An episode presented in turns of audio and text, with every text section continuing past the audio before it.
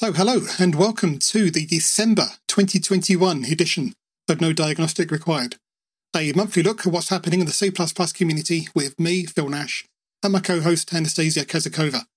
How are you doing this year, Anastasia? Um, good, good. Actually, I'm back from the very long holidays, and that's another ah. excuse ah. we're doing the episode that late.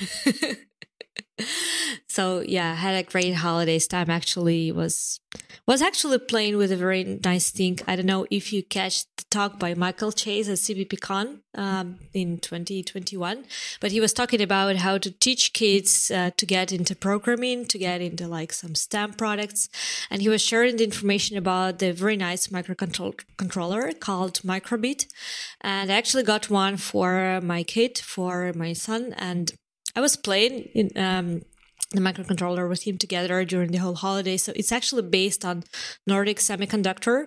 So it's quite a good microcontroller, and it has a very nice, um, you know, visual environment to code called MakeCode but you can also switch to JavaScript or Python.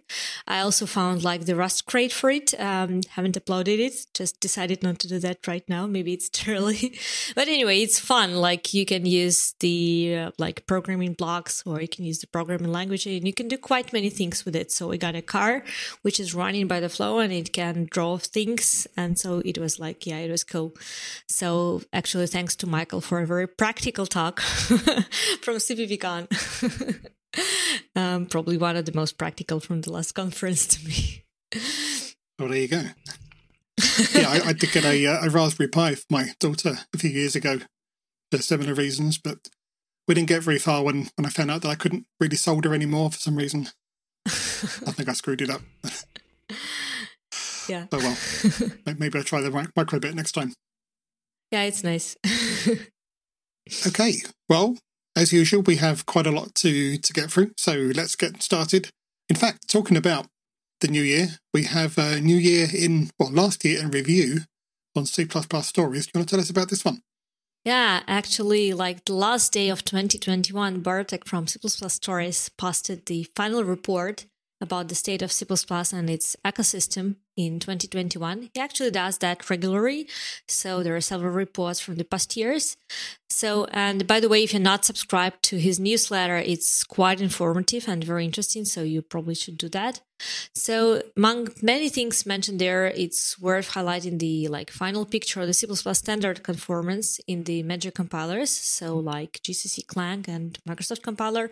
And it's a very nice observation I got there. So actually 2021 became the year when the work on all three standards in parallel was happening, like C++ 17 was finalized in all three major compilers.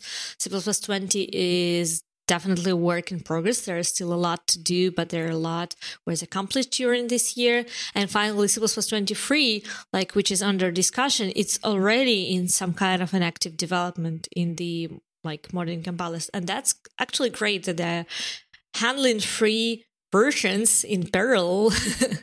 nah, that sounds good. Like um, they have some impressive things of C++ 23 actually implemented already. So I was glad to see that. And like, yeah, so from the standards perspective, you can learn from the article about like all these major things coming or uh, at least, you know, highly possible in C++ 23. Um, so yeah, and I found kind a quote very interesting there. So while many people in the community they are quite inspired by how the um, language evolves and how the C++ 23, for example, will look like, but the Nika uh, in his comment to the report, he actually highlighted a problem mentioned by some members in the community already that, uh, like he talks about lack of bug fixes in the language and like the raw features added without the possibility to fix them because of the backward compatibilities api and all this stuff. So uh, it's kind of interesting. I mean like not everything is that positive in terms of the comments uh, but at least that's um, an interesting observation we should definitely like pay attention to.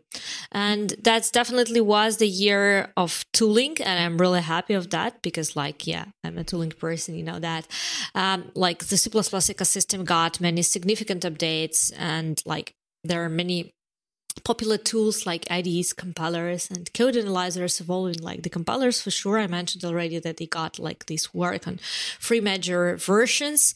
There is also a growing popularity of the Clang family tools, like um, the Clang Power tools, for example, uh, which landed as a you know free visual studio extension. I think we discussed that in some episode uh, during the year. And also like the 64-bit visual studio also discussed that a couple of times i guess. And like uh, remote development features developed by many uh, including jetbrains and we got a huge release on that in the end of the year. Like SonarSource was also developing a few new things like the SonarLint plugin for CLion. Yeah hey.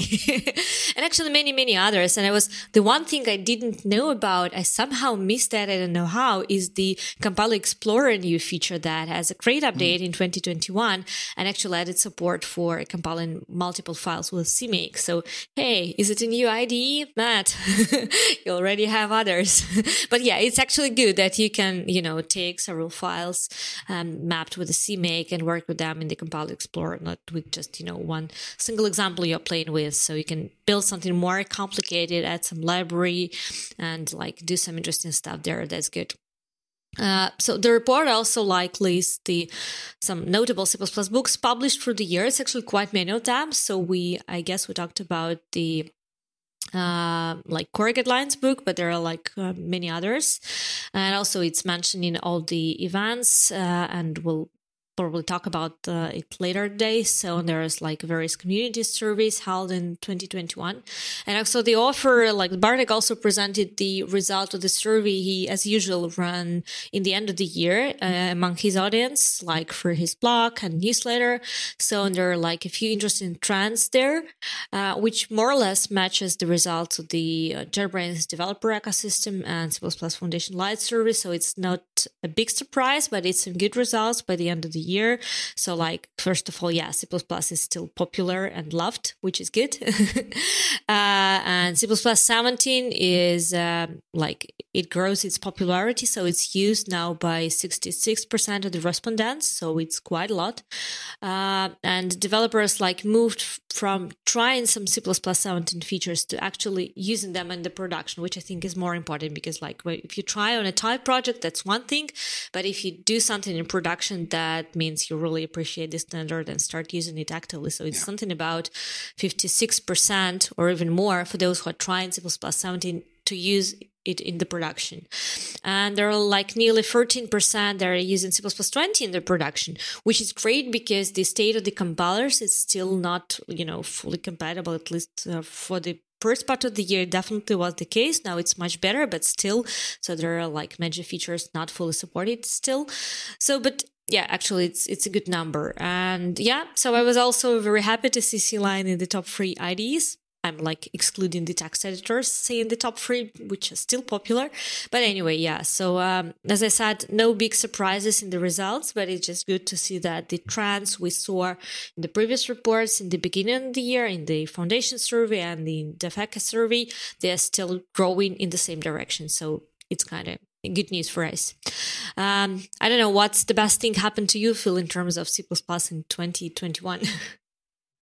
well, obviously, from from my personal perspective, since I joined SonarSource, it, it did jump out to me that the SonarSource tools were mentioned there, so that, that was good to see. But uh, no, it did strike me from reading through that there was quite a lot that happened, considering it was still another, you know, largely lockdown year. Maybe because everyone is at home and, and potentially even um, not working as much as, as have been before, but some of us have been working more than, than before, so I'm not sure really. Uh, maybe it's just the timing of things. That was a, a particularly yeah. interesting point about the, the free concurrent standards being worked on in the in all three major compilers. Uh, it's not really something I'd thought of before we put it like that. So, yeah, an interesting year in, in many respects. Yeah. okay. Talking of interesting years, we we have some uh, conference news uh, as usual. So C++ now have uh, opened what they opened their call for papers last month. Think we may have mentioned it then. That that's coming up towards the end of this month. Going to be uh, closing. So if you haven't already submitted a talk and you want to, do do that now. Just to remind you, that's going to be an in-person event again. So the last couple of years they've been, um, well, the last year they were online, but um, it, it is one of those events that you really, really need to be there in person to fully appreciate it. A, it's a pretty special environment, even if uh, not everyone can get there. It's, uh, it's a little bit remote and, and quite expensive. But if you can, you do have the opportunity, then then do think about that. Um, anything you want to say about C now? Yeah, actually, that's one of my favorite C events for the year. Um, kind of the most academic in some sense, but the most interesting, and like that's the event where you definitely learn a lot. And probably I learned the most at this event. Uh, unfortunately, I won't be able to join. Um, still, like there are some like issues I can't overcome. Uh, but anyway, so that's the great event. So if you have a chance to join, you definitely should. um, yeah, and it's uh, great to see that their like submission is now opened, and so you can try and submit and maybe try and speak there, which is also great. I like I enjoyed speaking at C++ now a lot. So you have a huge slot, and that feeling when you talk about the thing and the audience actually knows much better when you're talking about yep. and they're actually commenting on that and then there is some dialogue happening in the audience and you're just you mm-hmm. know stand there on stage and kind of listening and learning that's a little bit um, unusual experience in terms of the conference when usually a speaker is like m- much more experienced in his or her topic. Yeah. and like the speakers are usually trying to teach some new things to the audience. But like that's not the case at C++ now quite often. So and i enjoyed that. So yeah i was happy to speak there. Yeah. And if you want to hear a bit more about the the history and spirit of c++ now the episode of CppChat that we did just recently with uh, jon kalb of course uh, my co-host there uh, we had dave abrahams on who's now back in the c++ community and he was uh, the the founder of C now. Handed yeah. it over to Jon, so that was a really interesting discussion, and not just for that reason, but uh, I'll let you listen to that one to find out more.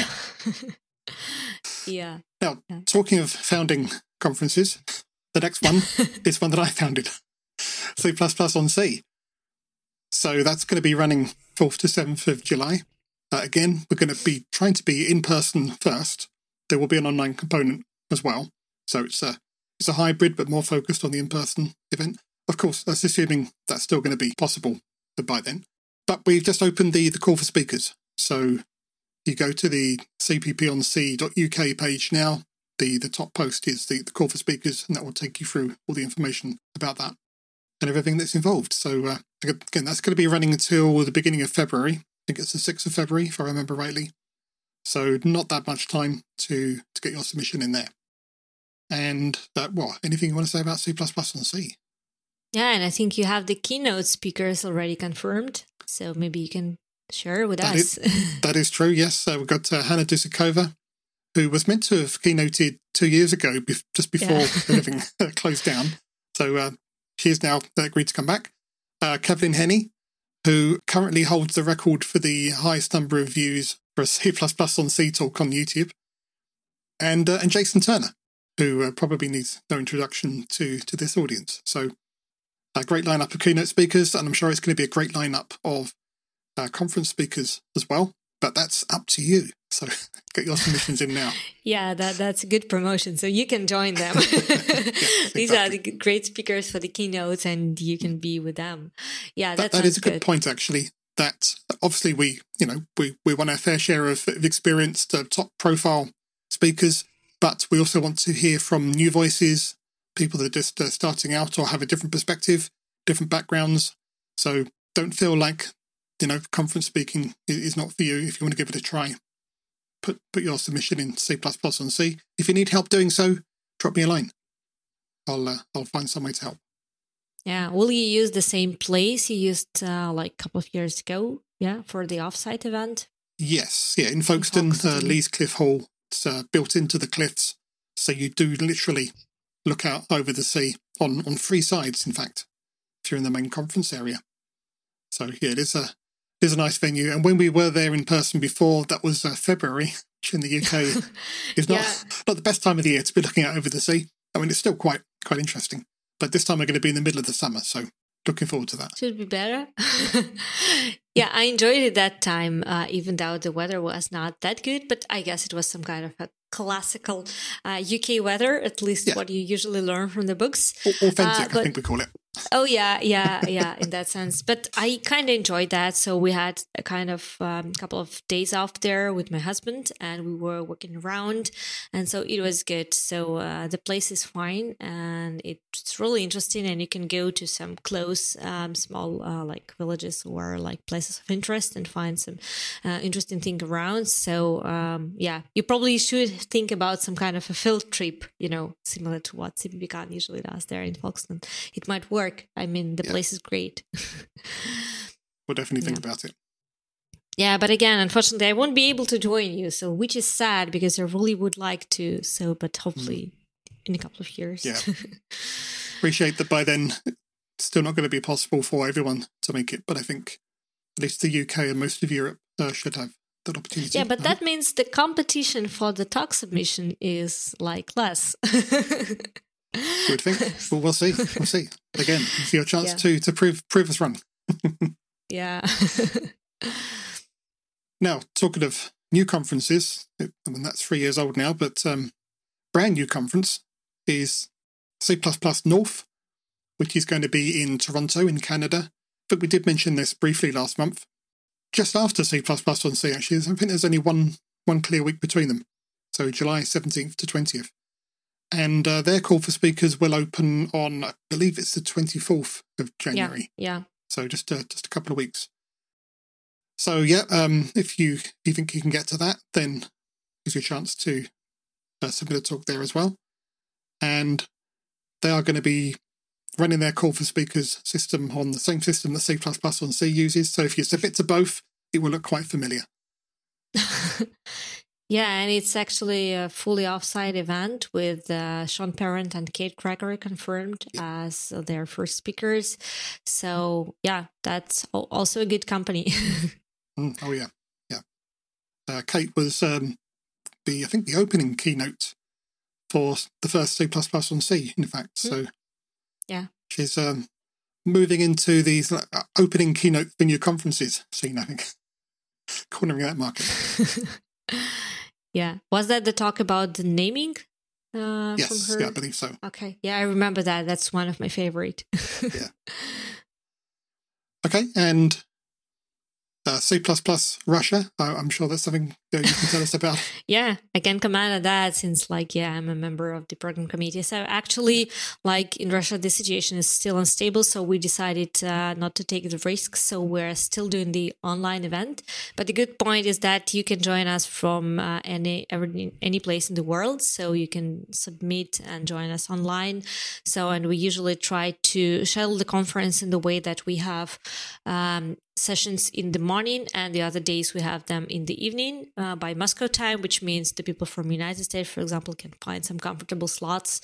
Um, so and we usually have like yeah international speakers and especially those from US grouped at these you know days in the evenings. So when they have like early mornings. Um, so yeah. Anyway so we have the tracks in russian and english so that's kind of an international event with a good lineup. We quite often have lots of international speakers. We had a great talk by titus last uh, last time we did the conference. Um, and yeah actually you should note that we moved the event to june this time so it was um, in november and now it will be in june and fr- from the perspective of the time frame so we decided to schedule it right now once per year. Previously we had two events per year when we especially were having the offsite events but right now we'll have just one event for the next year and it will be in the beginning of june. So uh, hopefully we're not conflicting with any other conferences. We checked the uh, this i saw uh, cpp shuttle for many many times before setting the date. So anyway the call for paper is open and running and it will be open till march 21st so you still have lots of time to submit. Um, and yeah so everyone is very welcome to submit. We like uh, many many topics and like there is usually a good variety and good uh, diversity of the topics we we do accept. So yeah i'm just encourage everyone to submit. And so if you're not fully tired of the online events or would like to try some new online event that's probably uh, something you can try. Um, so yeah that's about and all those talks will be in Russian. Yeah. Uh, there will be talks in Russian. There will be talks in English, but like, yeah, you can pra- practice both. Usually, we have like uh, in parallel, we have one track in English and a couple of tracks in Russian. So in every time slot, you can find a talk in English and you can find a couple of talks in Russian. So that's how we try to uh, accomplish that. So yeah. So you say you've reduced it from the two a year down to the one. So is this the Moscow one or the St. Petersburg one? that that's actually the most interesting question because yeah, Phil touched that. So previously we had two events per year, and that's how um, the organizers, the JUG Ru who are like hosting the event, are usually organizing their conferences. So they have two events per year for each technological conference they do. One is called like the Moscow event, and the other one is the St. Petersburg event. These are the two biggest cities in in Russia where we usually hold uh, the events so that the community communities could join in um, each cities. So um, but like with the online it doesn't make any sense. So we we were keeping that naming for a while saying like okay online c++ russia st petersburg or online c++ russia moscow but that doesn't make any sense. We're even in the same time zone. So uh, we decided just to get rid of the name at least for now while we are online and run it once per year uh, so that we have more time for preparing the beta shuttle the beta program. And so we can actually like train the speakers. We actually does we actually do a lot of trainings for the speakers trying to help those who are new to the uh, presentation skills who are new to you know speaking to the public so that they can uh, learn something and we do a lot of training sessions in a row with every speaker if they wish to so uh, if they need that and we try to work with uh, with the submissions starting working with the uh, with the potential speakers before we even accept them. So you might get some very valuable feedback even if you're not accepted. So you might run for several sessions if you wish to with us, with the program committee, I mean, and you might get some good feedback, which the next year, for example, you might, you know, handle and submit a talk which uh, is actually accepted. So we had such cases in the past. So yeah, uh, that's why we decided that uh, once per year is maybe more suitable so that the program committee actually has has their regular jobs. so uh, we need some time to handle uh, all the activities around the conference. Yeah, and we also run the podcast with the program committee, which is called Pure Virtual Cast. It's in Russian, but um, like yeah, it's just the uh, uh a place where we just chat with the program committee and some guests sometime. Great. Yeah. Okay. So we're um, we're running it a bit long already and we haven't finished all the conferences yet. So just very quickly, going to mention the ACCU conference because I think we did cover it last time. But the the schedule, I believe, is set, but will be announced. Is it next week?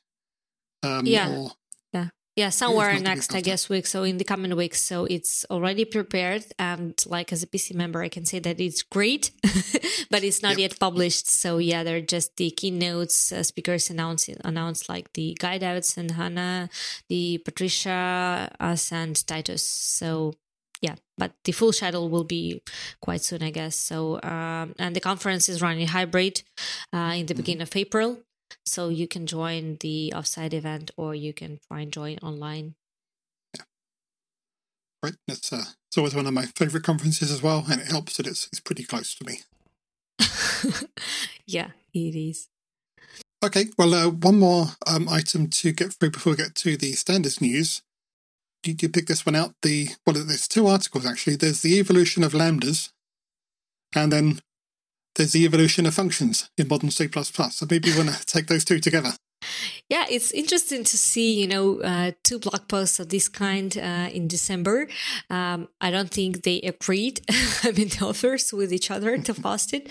Uh, like the one is from Jonathan Boccara and the one, the one, the other one is like from uh, Marius Bancila. So, but uh, actually, these are quite good, maybe sometimes quite basic blog posts. But if you would like to summarize your knowledge about lambdas and functions in C++ and what they are actually capable of and what are the references to maybe some other papers or documents, you might find that interesting. So I'm like, as always, a fan of Jonathan Boccara's overview posts, which are kind of, you know, sorting out some basic knowledge in my head on a specific topic. So that what happened with this uh, Lambda blog post. So it's summarizing the state of Lambdas in C++ 14, 17, and 20 and uh, it uh, just marks some important milestones. Like, for example, it starts with the lambdas in C++ 14, uh, where the C++ lambdas became very similar to regular functions and that's quite convenient for you know everyday use because they was added like the default and template parameters. They added the ability to use generalized capture and made it possible to return a lambda from a function. So it just started looking like like a function actually but not something you know artificial. Uh, with c++ 17 there were uh, two important milestones uh, which are mentioned in the blog post. First is that the lambdas became available in the context uh, context um, uh, evaluated at compile time. It's still like maybe not that practical till C++ 20 when you get, you know, many Hastel algorithms in constexpr mode, but still uh, that you can use lambdas in with constexpr in C++ 17. Uh, and the next big enhancement for from C++ 17 in lambdas is an ability to capture a copy of a pointer to this. So like it seems small from the very first look, but if you think deeper about it, it actually helps you avoid the undefined behavior behavior and like the unwanted crashes. And there is an example demonstrating that in the Jonathan's blog post.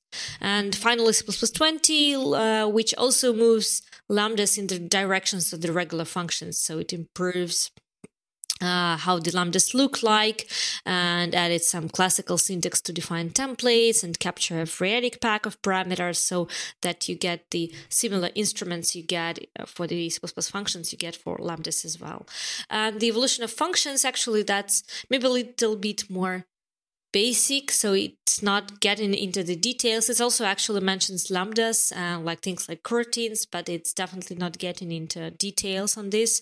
So it's mostly uh, listing the things which happened with C++ functions from pre C++ 11 actually to the more in C++ 20. So you can also learn what was added with each standard and see how the functions evolved with uh, things changed around the functions.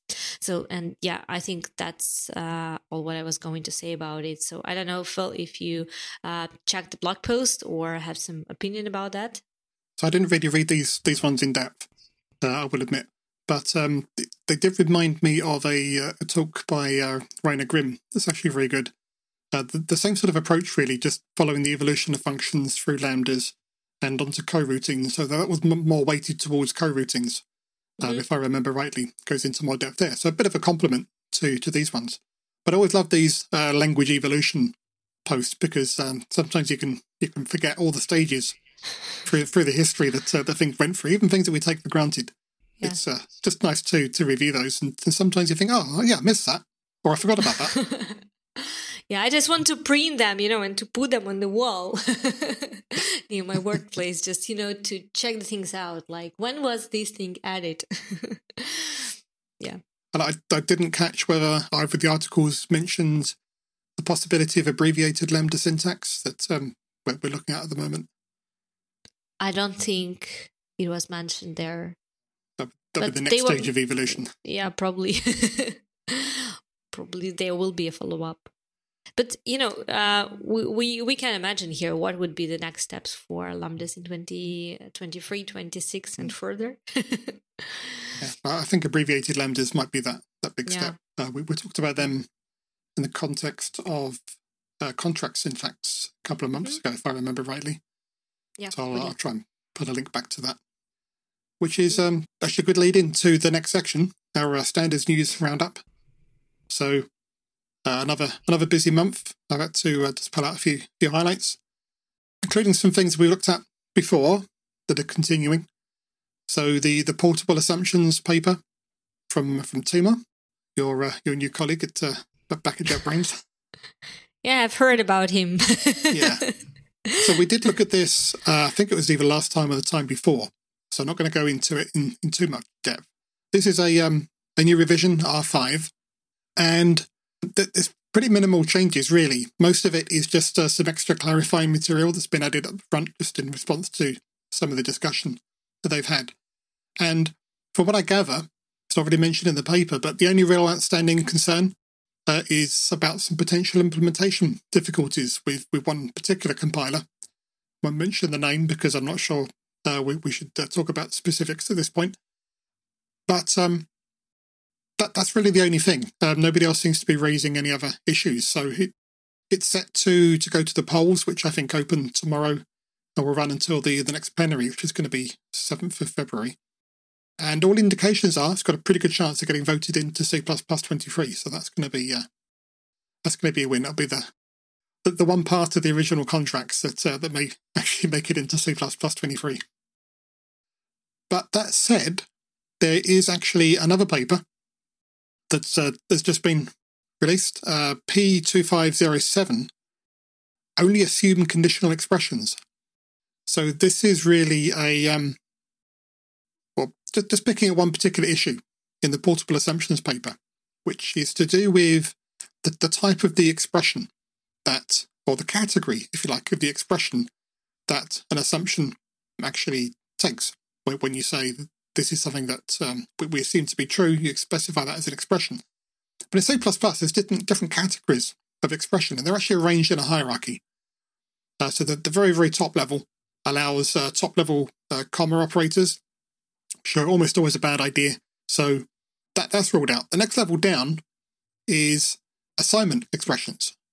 And that's what the portable assumptions paper uses. And you might think that's a bit odd. You know, why would you want to have an assignment in an assumption? It doesn't make sense. But actually, it's because of this hierarchical uh, way that expressions are specified. It's sort of like the most liberal way of expressing or uh, specifying an expression. You can say, well, you know, pretty much any expression you can write is valid here. So, you know, covers all bases really. But the other way of looking at it is saying, well, let's have a look at the, the actual use cases that we have. What type of what's the minimum type of expression that will satisfy that? And this paper argues that that's a um, what's called a conditional expression. So it's, uh, it's a bit more restricted. Doesn't include things like uh, yield expressions and so on that we don't really have a use case for. So that actually sounds pretty reasonable. So why, you know, why wouldn't we just immediately do that? And, and maybe we will. The the counter argument is twofold. One is the the more liberal type of expression, the the assignment expression, means that if there are use cases that we haven't thought of now that are actually useful, we're already covered. So we don't have to to change anything. But perhaps the more compelling part is that all of the existing platform dependent or platform specific extensions that give you assumptions today, they all use ex- assignment expressions. So really, that that would be the, the safest way of standardizing existing practice, just to adopt that same category of expression. So there's actually good arguments both ways. But in the end, it's actually a reasonably minor, minor point that both sides are willing to concede if it means we actually get this feature in, in the standard. So this is not going to block portable assumptions going in. That's still going to be voted on, uh, even with this in flight and we can still fix it later if we, we meet that uh, design freeze deadline of, uh, of February. So it's good that this is being discussed just to make sure that we don't, you know, corner ourselves once again. But uh, we, we can fix this up later, even as late as uh, a national body comment um, after the you know the formal standard has, has been approved. So yeah, it's not going to hold up portable assumptions, but just uh, an interesting uh, side there, I think. Uh, any thoughts on assumptions or conditional expressions? Maybe more like a question because I see the option for the throw expression there, and I'm wondering mm-hmm. how that's gonna work in this case. Don't know. Yeah, that, that's that's the thing is you have to think if you're going to allow uh, assignment expressions, you have to think, well, what happens if you have a, a throw expression or a yield mm-hmm. expression? I think one of the things raised was with with the yield expression is if you have a yield within an assumption, and that's the only place in the function that it occurs, does that make it a coroutine when it wouldn't have been otherwise?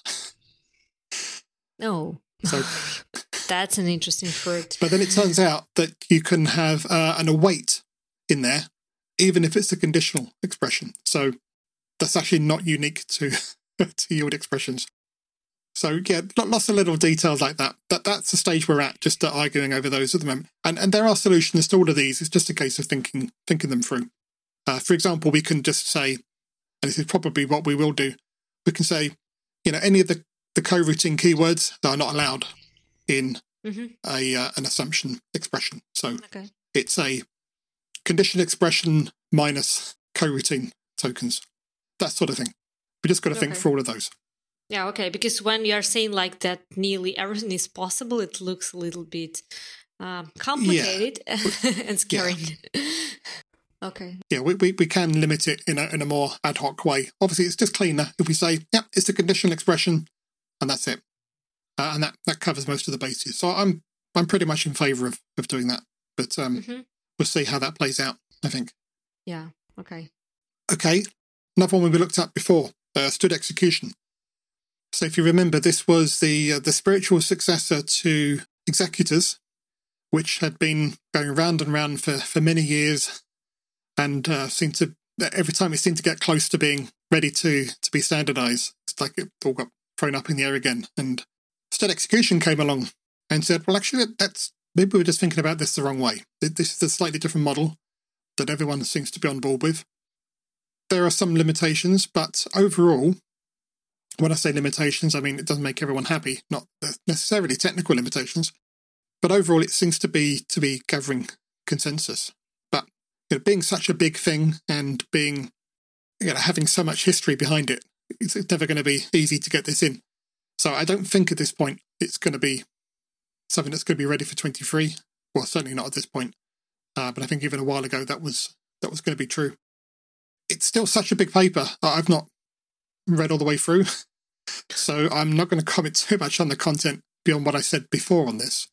What I will say is that the the revision notes for this one they're actually quite long just on their own. There's quite a few things that have changed in this revision alone. Uh, we're on R3 here. Does suggest this is still a a proposal that's maturing, but a little way to go yet. I think, uh, it's definitely being actively discussed, and that's the the important thing. Hopefully, it's not going to drag on the same way that executors did. We will see an end to it at some point. Um, and on that note, there is a another new paper which goes alongside it. It doesn't propose anything new. It's more sort of um, background explanation, sketching in the context, and what you need to know to understand what um, the uh, ex- std::execution paper is really about. But it also makes a few points. I mean, the, the title, Computations as a global solution to concurrency. So it introduces this term computations, explains what that is, and talks about it being a global solution, meaning you know covers all the cases that, that we we know of. It's not like well, it covers these cases, which is what most people need anyway. No, it actually covers all of them. So that, that's quite a bold statement. And um, I just want to read a couple of extracts from it because they really, uh, I think, give you a lot more of a feel for what this is about. The motivation section near the beginning. It says, adding a concurrency model in the C++ standard is not something to be taken lightly. It's not an incremental change, it's a major shift in direction, which hopefully changes the way C++ developers write concurrent code. And then it goes on to list all of the things that we need to get right for that to happen. So basically saying, yeah, we've got to take this seriously. Okay. The rest of the paper seems to be about that, that context and background reading, as we said. But then towards the end, it comes to this general takeaways section. And it, this is really worth reading. Says, We've shown in this paper that computations can be used as a general mechanism for solving all concurrency problems. We've also shown that computations can be used as a top-down mechanism to describe concurrency.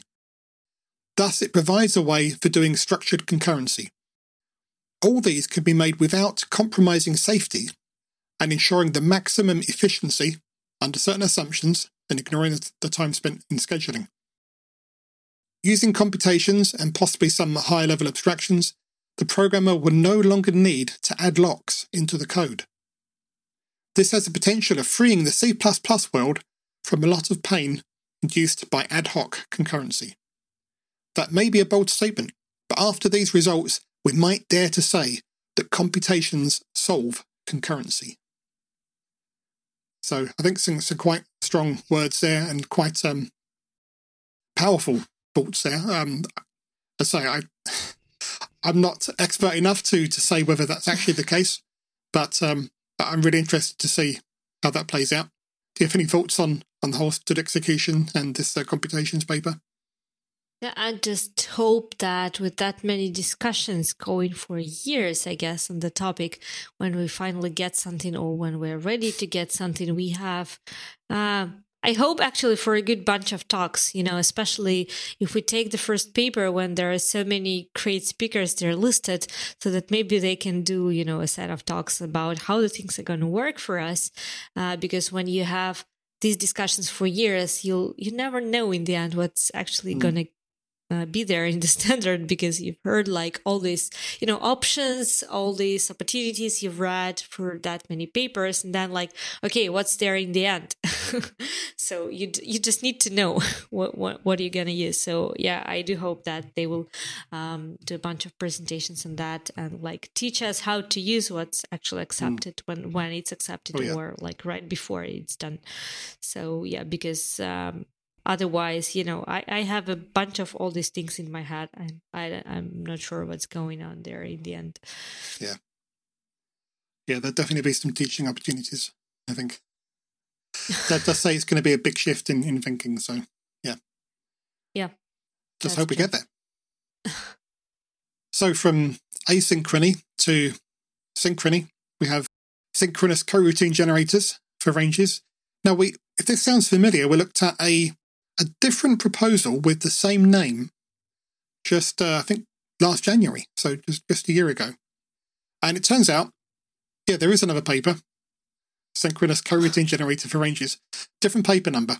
Uh, so the one we looked at last year was by uh, Lewis Baker, the author of uh, cppcoro and Corentin Jabot. But this new one by uh, Casey Carter, you can think of it as like a fork of uh, of the one we looked at before, because well, we, we looked at R one, and I think we got up to about uh, R three in in April, and then nothing since then. I don't know why. I don't know whether that was going to be picked up, but certainly not in time for C twenty three. So whatever the reason, Casey's picked that up, and he's he's basically you, you can think of this as the spiritual successor again to to the the paper we looked at last year, more like an R four or an R five depending on how you want to look at it. Now, I did actually do a diff of, of, the papers to see how much had changed. Um, and there's actually quite a lot that, that is in common, mostly tweaks to the examples and some new material added. So, what, what this is, is, I mean, as it says, it's a std::generator. So, for coroutines, one of the most important use cases is a generator for continuously yielding new values. Also, arguably the simplest type of coroutine, at least the simplest conceptually. But if you look at this paper, it's 28 pages long. There's a lot of subtleties there. It's not something you want to have to, to write yourself if you can avoid it. So, yeah, if you if you do need to have something in the meantime, Lewis Baker's uh, cppcoro does have a, a generator library in it. But um, hopefully, we're going to get this. I don't know if it if it's in time for C++ 23 at this point, given that it is a continuation of a paper that was already making progress, but um, but we'll see. But yeah, it does strike me that uh, there's so much to specify what turns out to be quite a simple type of coroutine. Uh, any thoughts on that one? Uh, like, but why is it a like separate paper? I mean, like, if that's kind of follow up with that many things in common, why it's not just the revision of the previous one or just because the author changed or they disagree on something that the new paper is proposing. So what's going on? Uh, i don't know any of the background to this. Uh, i can only go by the acknowledgements section on the, the first page here. I'd like to thank lewis baker and corentin jabot whose p2168 i looted shamelessly for this proposal. So and then it says this paper is presented as a new revision of their unpublished D2168R4 for continuity of design. So it sounds like there was an R4 in the works, got put on the shelf, and presumably because it's an entirely different person, he decided to to start again, but just take take what he, he needed from it. But uh, I, I don't know more than that. just be speculation. Okay. okay, because from what you are saying, it looks like that's indeed the continuation, like more more like an extra vision to what we had previously. So with just yeah. some new ideas. But okay, let's let's see how it goes. Hmm. Yes. Uh, it would be interesting if the if P twenty one sixty eight does come back and they have to compete against each other. That would be a conflict. yeah. We'll have to do a merge. Yes, exactly. Do we have good tools, you know, for making these for the papers and also to do some merge automatically on the papers? I mean, like. uh, I mean, just an aside, but um, don't, if, don't know if you noticed, but there's about three or four different styles of, I mean, physical layout styles for these mm-hmm. proposals. Most of them, I believe, are um, written in some markup language that tends to be stored in, in Git. So there, there are there, there is okay. the ability to, to do that sort of thing. Yeah. Um, I don't know if all of them are. Okay. Okay, so rounding out the standards news, here's the first version of a paper we've been talking about for a long time. which is an interesting thing to, to say. But yeah, finally, monadic functions for std::expected. This is something we have literally expected for a while. The reason being that the monadic functions for std::optional have been in the works for, for some time. And they, when they were originally pro, proposed by uh, Sy Brand, they did say that these these um, functions would apply equally to std::expected, but because we don't have std::expected yet, they're not proposed. So now std::expected is just in the final wording stages of being uh, put into C++ 23. Seems to be the right time to propose the same functions be added to stood, std::expected as well. So, what are they? We've talked about them before, so I'll be brief, but just the ability to sequence functions that return std::expected so that all of the actual error handling is sort of shuffled off to the end, a bit like you would do in with exceptions. But it's done by passing lambdas or, or functions uh, instead of writing the, the, code in line. But that, that's basically what it achieves. Uh, so I've talked about this in a couple of my talks on error handling, and certainly in uh, Dawn of a New Era, I uh, I joked that this paper, or sorry, these functions that we do expect to get at some point, they are a proposal that hasn't been written yet on top of a proposal that hasn't been accepted yet. But we're now starting to get to the point that it's all coming together. So that's that's as much as I'll say on that. But uh, any thoughts on the monadic functions? Yeah, it looks just it it's closing the holes we we have, so yeah. that's quite quite logical. Yeah, to propose that. I, I don't expect any pushback on this, so it may may actually be in time for C twenty three. It is targeting it. Great. Okay, so that's our standard use for this month. Let's uh, have a quick look at the tools there's not so much this month, so hopefully we'll make up some of that time. Do you want to tell us about embedded software development in Visual Studio? Yeah, thanks, Phil. So uh, this is a new blog post from uh, Visual Studio team. So it describes the updated workflow for embedded development, and they're using the uh, Azure RTOS example, which is one of the popular embedded uh, OSes. So, and you probably heard of these RTOSes, like uh, often used in the embedded domain, like FreeRTOS or Zephyr. And there's also this uh, Azure RTOS example they're using, like kind of obvious they're using the Azure RTOS. I'm like expecting that from Microsoft.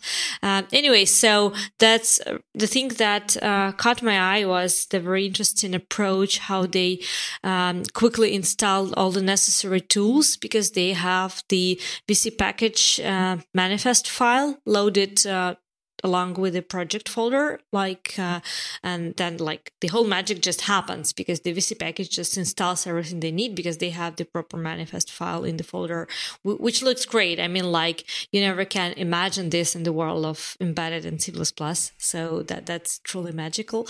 Um, also you you can learn a few tips on like the editing process in visual studio like how you build deploy debug and like do all the editing stuff with this code. Um, and the two features features which caught my eye, mostly because we have very similar features in CLions. So, and I was just like exploring how they do the things. So, one is the register view. So, if you have an uh, SVD file from the um, like uh, controller manufacturer, you can use this for uh, peripheral registers description to get the peripheral view uh, right in Visual Studio. So, and the other one is the RTOS object views, uh, which you get also for RTOSes, and uh, they are also now added to Visual Studio, so you can get some interesting information. Because like RTOSes is uh, when you debug it, it's not just um, single C++ application, you have these tasks there and you have some inf- extra information you would like to extract during the debug. So not just, you know, watching some specific variables, but you would like to watch these tasks and you would like to watch some like um, objects and some specific information. And there are like uh, parameters which you can put to the config file to control them. So it's good when your IDE can visualize that. So uh, we're actually working in the same direction in CLion, trying also to provide these views uh, for like for for RTOS and Zephyr in our case. So and that's an interesting thing you can add and enhance the embedded uh, debug process for RTOSes. So yeah, that that's what the blog post is about. Is actually uh, going through this uh, example application and shows all these um, nice features available now in Visual Studio. So if you're doing some RTOS, you can play with them. So that's uh, all I actually have to say about that. I don't know if you have any first film or you played maybe with something? Not not much. I have fairly limited experience, real world experience in embedded development. But uh, one thing I do know is that there's we, we talk about embedded development as if it's this one thing, but actually it's many, many, many things. They're all very yeah, different. So yeah, that's true. it's a real challenge to to cover the uh, yeah, and actually, in the world of RTOSes, are so many of them because when we started thinking about that, I was mostly thinking about the FreeRTOS. Then I found out there is Zephyr Then I found out this there is this Azure RTOS. So there are so many of them. hmm. Now, you mentioned the CLion a few times back there. what are the plans for CLion for 2022? Yeah, we got some special announcement for the roadmap from our CLion team. So if you missed that, you can check the blog post.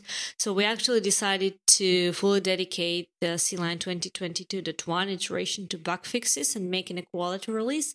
That's something we do with IntelliJ IDEA for a while, and we decided like to fully focus on that in CLion. So we are truly not doing any like new features. We're trying to fix the current workflows. Sometimes it involves adding some new stuff, but sometimes, but most of the time, it's just fixing uh, the stuff. So we announced this kind of a roadmap, if you can call it that way.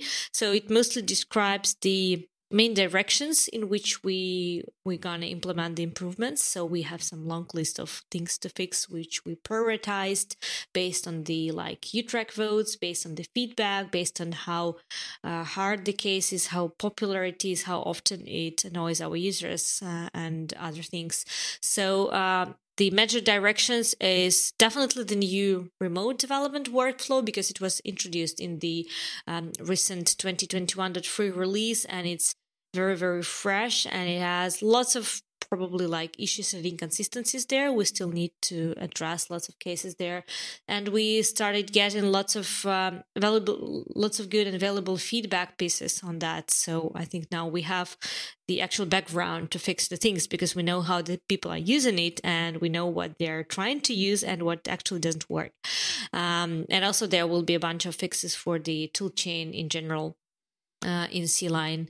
Then there is this embedded uh, development topic. So uh, we plan to finalize actually the serial monitor plugin, which we're working for quite a several releases, and we would like just to finally uh, put something to the uh, to the released version, and we'll keep working on improving these uh, RTOS views. So the thing I was mentioning while talking about the Visual Studio, so we also have these views, and we keep improving them. And actually, there's a huge story because, as I said, there's there are these config files with many parameters and when you're tuning them you can actually um, like you tune them in order to get more interesting views about your TOS in, in um, like in the end during the debug.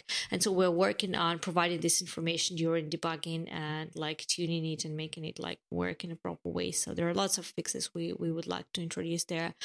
Um, and yeah as like also addressing several like top known issues in project models in debugger performance uh, working definitely on clang stability because we are constantly merging merging the new LLVM version, and that means that we, from one hand, we're introducing new things from Clang, uh, but from the other hand, we're introducing you know new crashes from Clang, which we need to address and fix.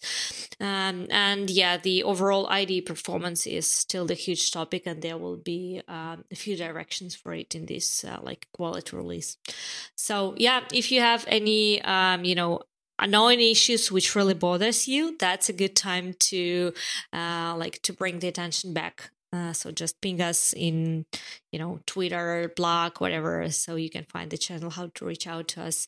Um, so yeah we'll try to put it to the plan um, and who knows maybe we'll address it this quality release iteration i'm sure you'll be hearing from tano yeah, yeah. So we, we actually have uh, a list of uh, quite, uh, you know, users who are dedicated to submitting lots of feedback. And that's actually good. I like that when we have the users who are actually reminding us about the pain points they, they find in the product because even though we kind of re- remember about them, it's still good to, you know, to make a point um, and to add one, you know, one more vote in our heads.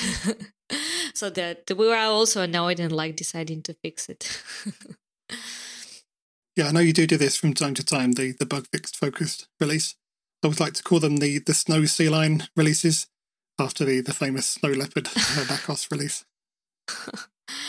um, yeah, yeah. Like, but we'll see how it goes. So we never actually did it in that intensive way. So we had uh, like releases which were mostly focused about the um, fixing issues and some quality stuff, but at the same time we always had a few directions for the new things uh, added to the product. So there also always were some uh, ongoing works on some major stuff, but this time we uh, actually decided to uh, put it on halt fully. So we'll try to focus on uh, these fixes and we'll see how it goes. right. Good luck. Thanks. And with that, I think we are in danger of coming in on time. So just time to do a very quick and finally, which is again about us. And just to, to give you a little teaser to expect uh, a few changes uh, next time. And I'm not going to say any more than that, just that we're going to change the format up a bit. Yeah. Just keep you guessing. so, yeah. Should be fun. That's going to be the, the end of the show. I think we have uh, about 30 seconds if we want to come in under the hour. So, I will say, if there's anything you want us to, uh, to cover in the future, do let us know. Otherwise, we shall see you next time. Yeah, see you.